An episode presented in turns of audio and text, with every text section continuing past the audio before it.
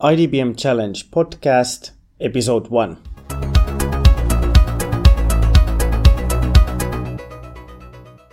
What is respectful design? What about disrespectful design? In this episode, I had a chat about these issues and many other things with Elizabeth Dori Tunstall, who is the Dean of Faculty of Design at OCAD University in Toronto, Canada. Enjoy. And also, like, you know, when you were talking about these tempered radicals, was it uh, Deborah Meyerson Mm-hmm. who wrote the book?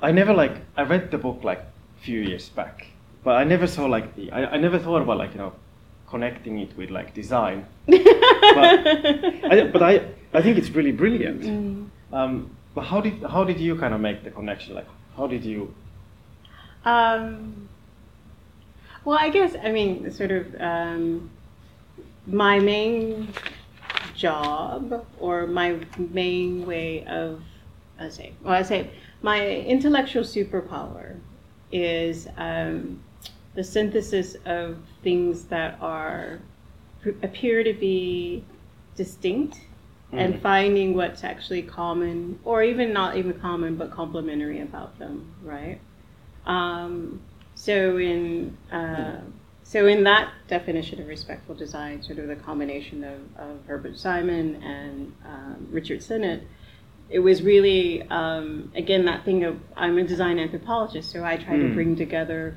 what is happening in design thinking, which what was what's happening in sort of anthropology, sociology, more sort of humanistic thinking Yeah, right? yeah. And find what are the intersections between those two. So was it for me living in that space of kind of hybridity between design and anthropology was a natural fit Mm, yeah, Um, yeah. because and then um, and then when you sort of put that in the context of um, um, because so in Richard Sennett's work, he actually um, he's written other books that talk about um, craft Mm. And the kind of in some ways self-respect that is built through this process of making things well. Mm. So that kind of tipped me into the fact that to talk about it from sort of design's perspective and to talk about what Richard Sennett is doing as respect is actually a really natural fit because he's already thinking about processes of craft. Mm, yeah. Herbert Simon as a definition is just it's a common definition. So if I if I connected it to that, there's enough people in this sort of design thinking, design research field that would um, that would be a shorthand in terms of like defining what it is design because you know a lot of time in design conferences um, you get distracted by trying to define what design is Yeah, yeah, yeah. so it's like Yeah. okay let's just we all know this is a common uh, framework for design that we use so let's let's focus less on the design aspect of it and focus more on the respect Yeah. aspect of it because that's the thing that we're trying to to do new. That's the thing that we're trying to um, bring bring to the fore in a way that we really haven't um, articulated as well. I think before.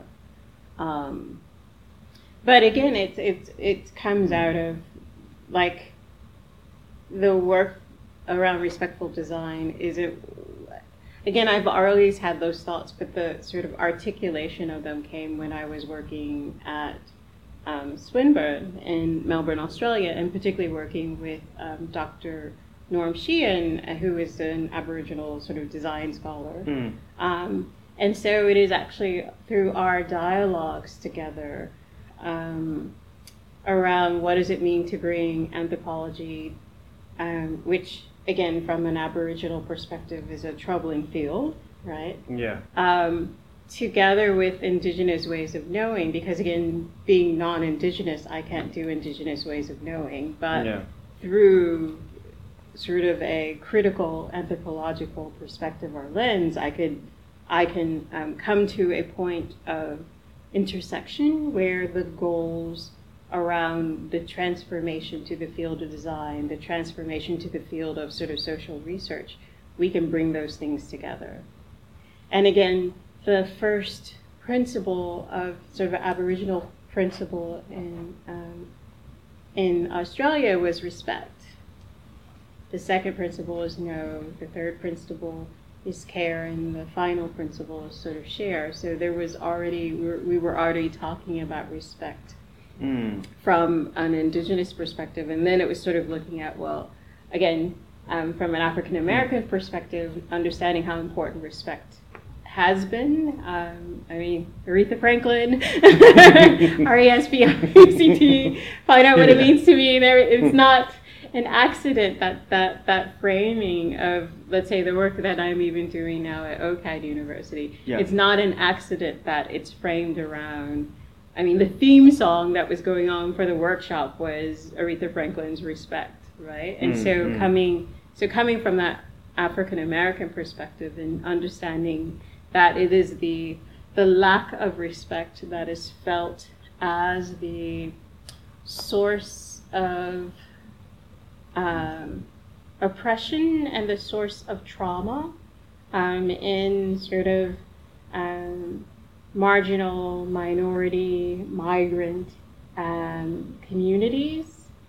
Having that then sort of amplified in working in the Aboriginal and then Torres Strait Islander context in Australia, that understanding respect also from a feminist perspective, Mm. um, as well as um, an ecological um, perspective. So again, having dialogues with like again Deirdre Barron, who um, Dr. Deirdre Barron, who does work around sort of feminist um, um, pedagogical approaches. Mm. Um, at Swinburne, we had um, Frank Fisher, who was like our guru of sustainability. So, in having conversations with all of these people, the things that drew all of our perspectives together was this notion of the necessity of respect.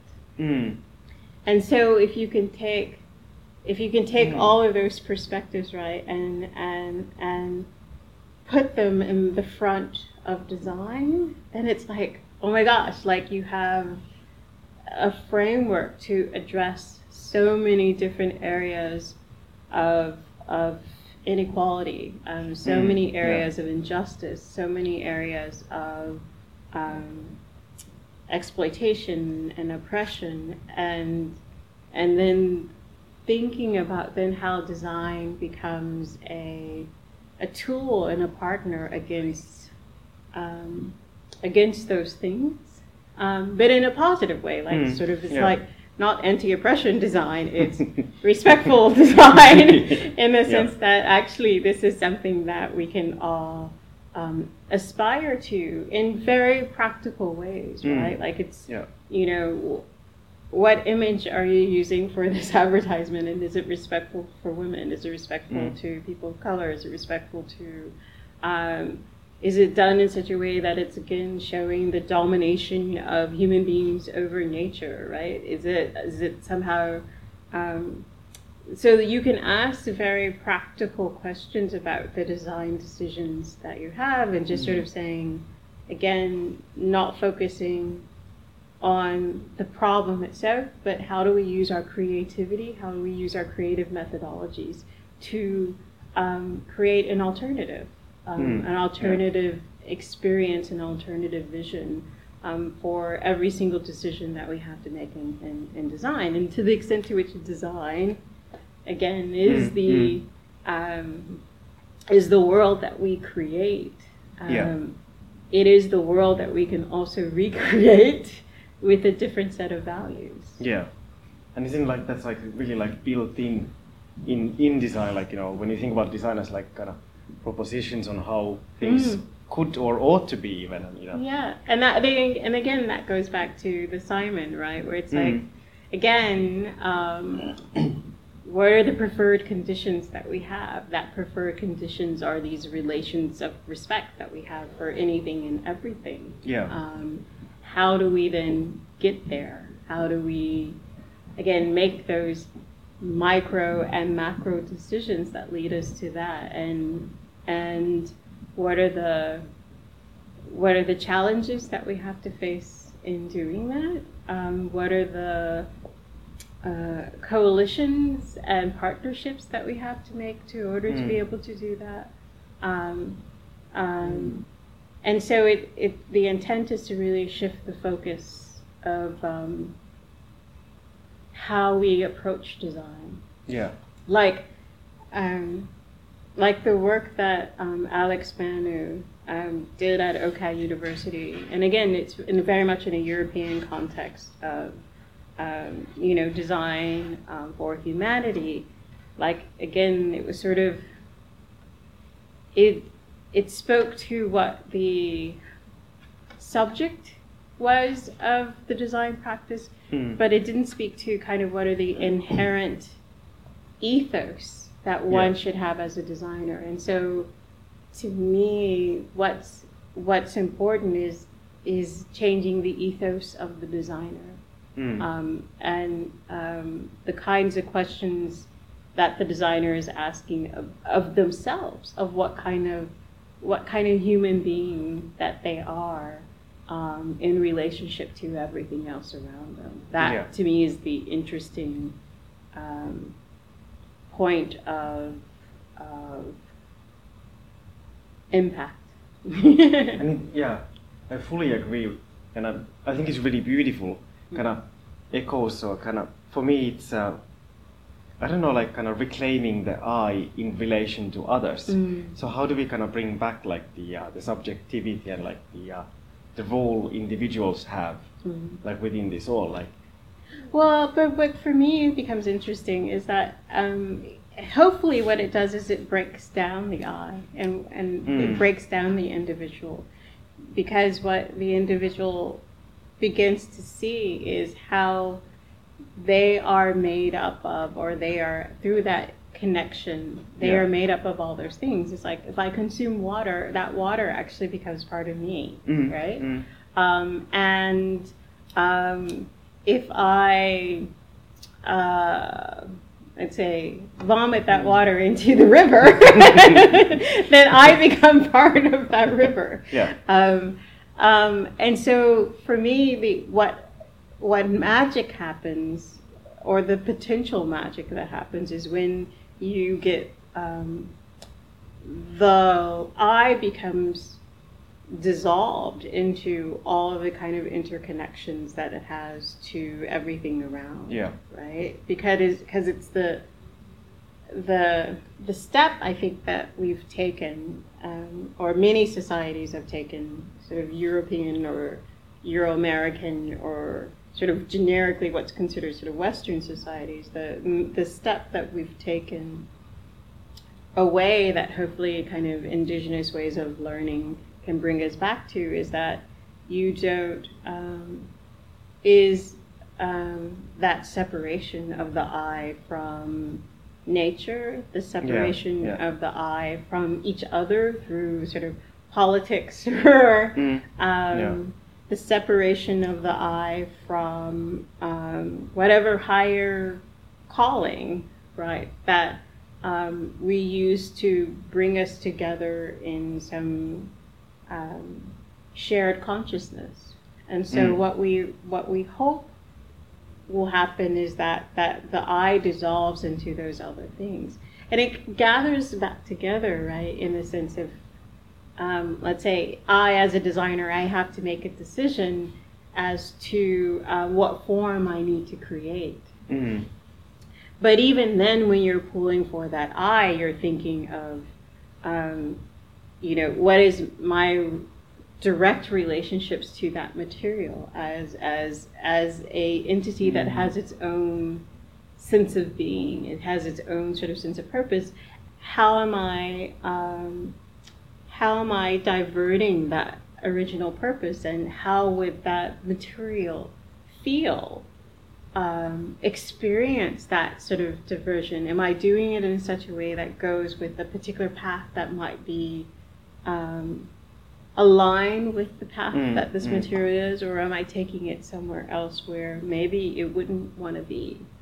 Like there's an exercise that I did with some of my material art and design students where I had them um, kind of think about their favorite material that they use. And so, in the material arts and design um, with the textile group, um, uh, a lot of them like silk.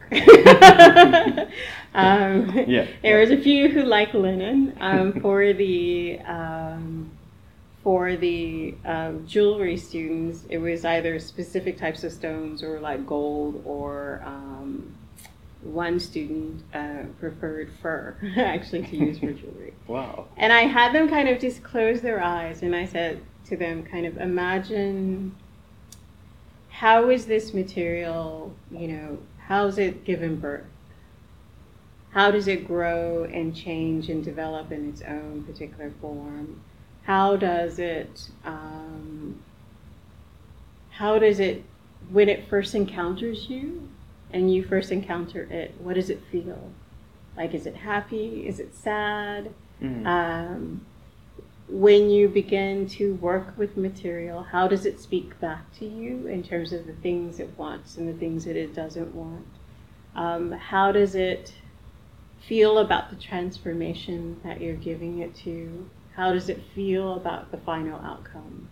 And in that sort of exercise, um, and then they had to come in, in the group sort of going around and tell the story that they've just imagined to sort of like everyone. to each other. Yeah, and Wow. it was uh, it was so beautiful. Like um, you know, um, one student's um, favorite um, material was gold, and so again talked about sort of starting out as sort of being in this cluster of sort of nuggets of other gold sort of things, Mm. um, and you know again sort of growing and growing bigger with and feeling kind of quite happy because it's in the community it's connected to all these sort of things Yeah, and whatever. and then there's this sort of in the process where it kind of gets uncovered and you know like the the having the light on it of the sun and sort of feeling like ah that sense of trauma and shock to Yeah. be sort of exposed and then that sense of as it was sort of getting pulled away that sense of like um, uh, fear as it gets pulled away from like all the other things that it Mm. gets sort of attached to to become this other thing and the sense of like the heat as you begin to sort of extrude it and then the sense of cold and almost feeling like torture to become sort of Mm. become all this materials but then um, they first meet and there's a little bit of like fear on both sides and worry and anxiety of like will this take the right form? But then sort of through this process of gently gently gently working with it. Um, and it likes the gentleness it likes the sort of the, the the approach that it becomes you know in this i think they said a bracelet. And the happiest moment is then when the bracelet is put on the arm. Hmm.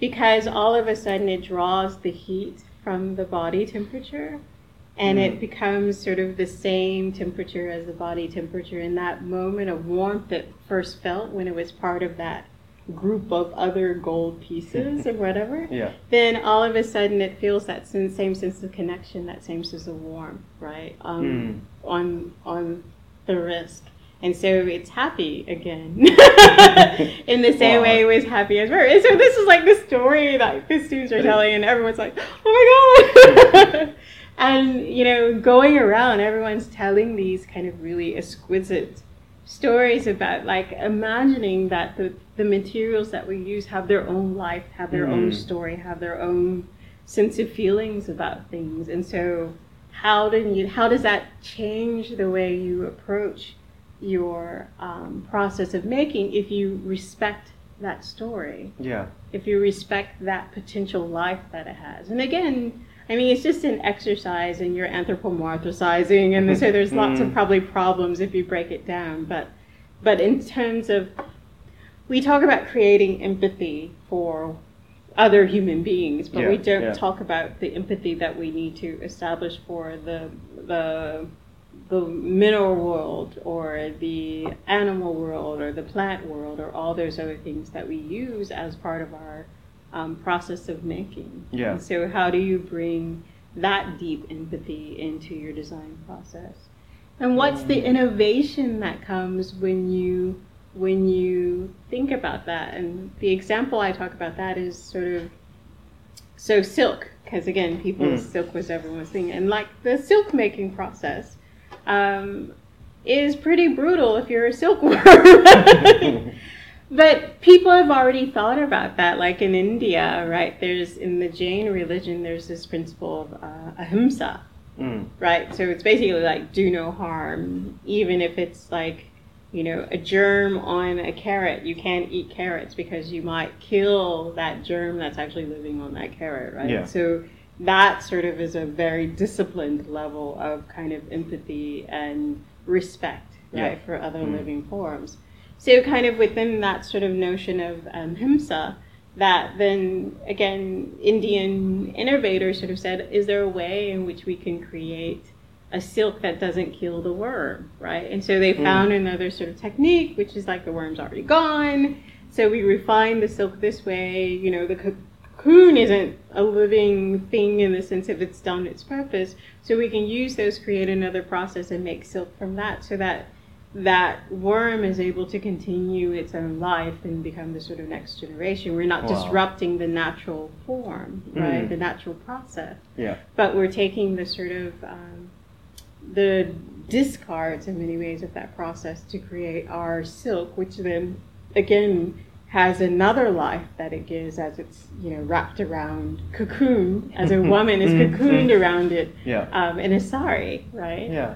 Um, and Mhm. so this is, um, and that process was an innovation, and that innovation was driven by that ethos of how do I respect the life of this um, silkworm, Mm. but Yeah. still find a solution that's able to provide, you know, a woman the silk to wear sort of a sari. Yeah. So it's not like, you know, I quite often you have this feeling that um, it's more like um, kind of either or Mhm, question that you know mhm. it's like a zero sum game that you know you can't like someone is bound to lose, which is more like that's uh, only like a mental construction that we have been sold because of various Yeah. reasons. Well, again, you know, I mean, it's like the studies that show if you, you know, that there is no such thing as a profitable business if you account for nature, Mm, right? yeah. So the fact that we use nature as a resource and we say it has land has no value except for the exchange of it or whatever. Yeah. whatever. We can take up whatever we need. Um, that if you actually accounted for the ecological aspect of it, then there would be no profitable business. It's because the profit only comes because we said we're going to focus on this aspect Mm, mm, of all the inputs and outputs that we're only going to count this Yeah, aspect yeah. of all the inputs and outputs um, so that um, but when you widen those perspectives then all of a sudden your um, your the drivers around like again there, think of how many drivers that we establish around how do we create a profitable business so if there is no profit right Yeah, because we true. include all the things in it then what becomes our driver Mm. And I guess that's what we are witnessing right now. Like there was um, actually one of the person we interviewed already. Mm. Um, he's from a, I think is it from called like a think tank Mhm. called Demos Helsinki, Okay. and they released this uh, report a few weeks ago called Re- Rewiring Progress. So kind of you know thinking about like you know do we really need to have this like the worst case scenario is like this sustainable growth, Mm. which in itself as a concept is is, is a paradox. Yeah, but it's I, I think like what you mentioned about kind of this um, like do no harm principle, like this kind of silkworm things. Mm. Um, that really echoes with uh, Shintoism in, in Japan as well. Ah. So it's really kind of you know seeing that you know like these uh, gods are everywhere, and you're Mm. supposed to kind of you know respect and you know kind of Well, and again, so this is like the, the old ways of knowing, right? The old wisdoms is that, and I say like they figure it out. Like as creatures, human beings were pretty selfish, right? Mm. So what they did is they created um, cultural rituals, right, to try to undermine the inherent selfishness of Yeah, humans to sort of say and and I talk about it from like um, the Aboriginal perspective because the Aboriginal um, cultures have some of the most complicated kind of kinship structures that Mm. don't like that's not just kinship between people but kinship between sort of um, different animals and different plants in different areas and Mm. whatever and but the important thing about the way in which they've created their ecosystem from a relational perspective is that um, the the notion is that if you have a people from a particular ecosystem, that what the the the the design, Mhm. so to speak, Yeah. of the society was in such that for every major plant, animal, or whatever, there was a human group who had obligations to that. So, like the totem of like, if you're the totem of the ti- um, the turtle, right, Mm. and you're the totem of the um, I don't know, like the uh, bunya pine tree or whatever it is, then Yeah, yeah. there's there's obligations to that. Like if you see one in distress, it's like your brother and sister. You've seen your brother and sister in distress. What would Mm. you do for them, right? What how you would help them? Um, if you you're prohibited from eating them because it'd be like cannibalism. Would you eat your bro- human brother and sister? No. Mm, So why mm. would you eat your animal or plant brother and sister? Now the the beauty of this design is again, you know, you had people as a group. You had maybe you know uh, twenty or thirty different groups who Yeah. all had then accountability for different plants in the ecosystem and different animals in the ecosystem and different sort of waterways in the ecosystem and different areas of like mineral life in the ecosystem so that every area every part of that area and all the things that were living in it was interconnected holistically Mm. between all of the different groups. Somebody in that community had responsibility for some aspect that so thus in the collective everybody in that community had some obligation to maintaining protecting loving caring whatever um, the entire um, environment or ecosphere in which they were living like that's So smart design Yeah. right? So it's like we're selfish. We get that. How can we design our societies in such a way to undercut that, right? Yeah, So, in um, again, sort of the various Indian religions, and again, as you're sort of saying in Shinto, it's like, well, we'll, we'll just make. Why is there hundreds and hundreds of gods in the Mhm, Hindu thing? It's like because everything's a god, Yeah, yeah, and everyone then then everyone the reverence that you would have towards God, then you have to have towards that mango. The Mm. reverence that you have, you have to have that reverence towards that stream or that tree or that whatever. And so by making everything a god, Mm. then you then you then you establish relationships of obligations, not rights, right? Like Yeah, part of yeah. the way in which we've again certain societies taken a different turn is that we we decided to approach things in terms of I have a right to this land, I have a right to this Yeah, lake, yeah. I have a right to this, instead of saying I have an obligation um, towards it, and I have an obligation towards um, this particular river, which then I have to work to keep clean. I have an obligation to these sets of trees, which means I may have to make sure that they're continuing their generation. Yeah. Right? Which, if you think about like nation state, for example, as a concept, it's quite young, but we still kind of draw on that. Like that's the basis of our Mhm. argumentation. You know, just like this. Um, there's a really this uh, stand-up comedian Eddie Izzard. Mm, Yeah, he, he has this. Uh, you know, the rebels are here. and They have a flag. You know, we we can do nothing. They have the flag. You know, they're the same kind of like. Oh, man. Um, how would you um, um, like when when like one way to see this is like oh, okay let me start all Yeah, yeah.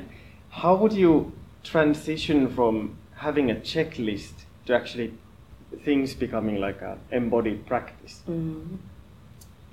See, um, or does it have to be like so polarized I mean, I guess the thing is is that um,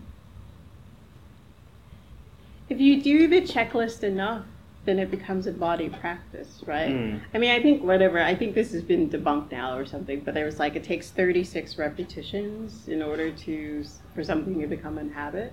yeah Or I think I say I, I take Tai Chi, right? So it's Mm. like um, it takes um, I think it's ten thousand times of repetitions in order to achieve mastery, right? yeah So yeah. the first, mm, a thousand times you're doing it's really it's like a checklist. Am I doing this? Am I doing mhm. this? Am I doing this? Am I doing this? Am I doing this? Am I doing this? You know, so this is like um, all of the different moves, right? and you give them Yeah. names so that you can remember them. And like white white stork spreads his wings. Okay, Mhm. check. um, so p- people, um, I guess. I try to take the long view. Um, So a lot of times when people are trying to push back on um, something that is um, a type of change that hopefully you're intending to be a change for the better, they always sort of say, "Oh yeah, but it'll just become a checklist, and no one will really whatever put any faith in it, or won't really whatever." And it's like I'm more interested. Okay, this is the mind that becomes an issue because there's assumes there's a mind body split. Yeah, right? yeah. So it's like mentally they don't care about what is this checklist is supposed to represent. They're just going through physically the mm. motion of doing it. Yeah. Now, again, from like that logic only works if you separate the body from the mind.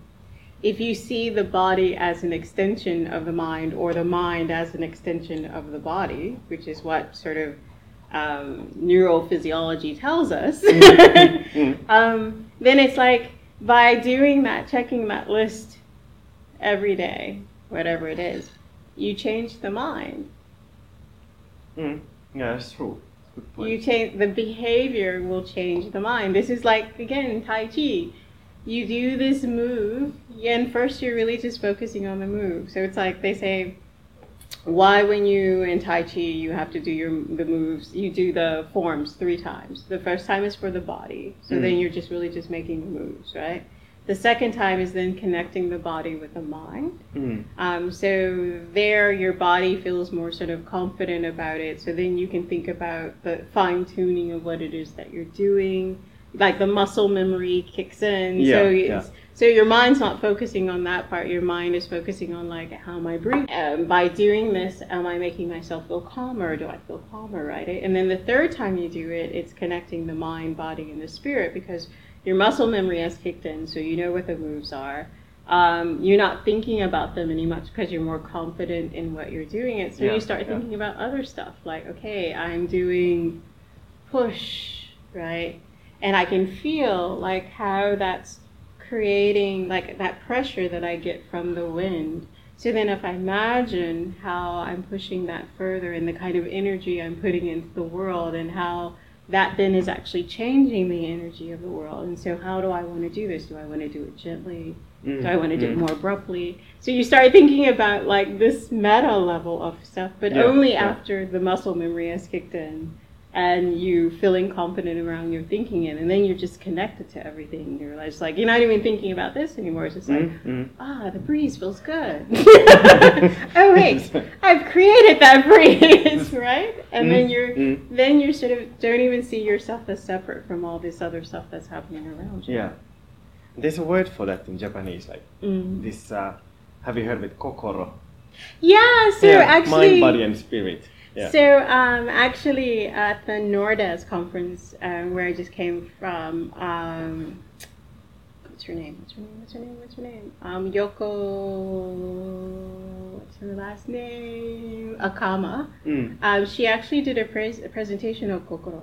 Oh wow. and so she it was beautiful in the sense of like she um, talked about like her family and her family history and then had these be- and the work that she had been starting to do with indigenous community and how that helped her connect to her own sort of japanese because her parents were both ja- japanese from japan but they had lived all over the Mhm. world because of the type of work that her father did Yeah. and so um, reconnecting to the values of that sort of Japanese upbringing and then how and then she and then bringing that into her design practices in terms of working with community. So she had mm-hmm. these beautiful images that were just sort of meditative.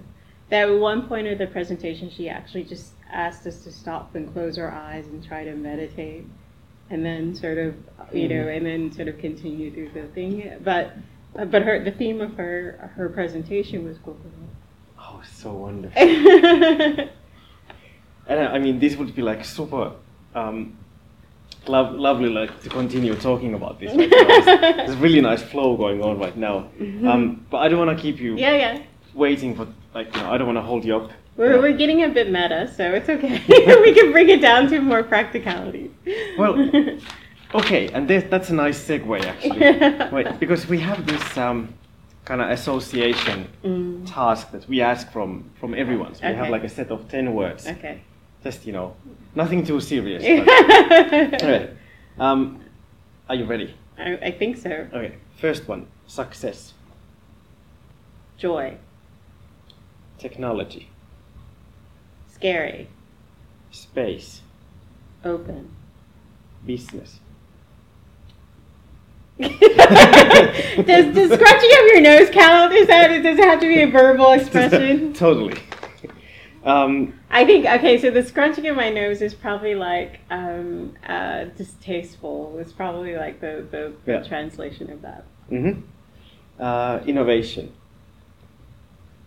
Culture. future, Success. strategy, Movement. design. Future. Um, IDBM. hey DBM. TBM. Oh. this is a bit like a. I, I didn't give you enough. Yeah, yeah, it's like uh, that one I have no context for. I I have to go to the bathroom. and finally, IMDb. IMDb. I don't even know what that is. That's perfect. I mean, Dori, thank you so much. I mean, You're welcome. That was was- fun.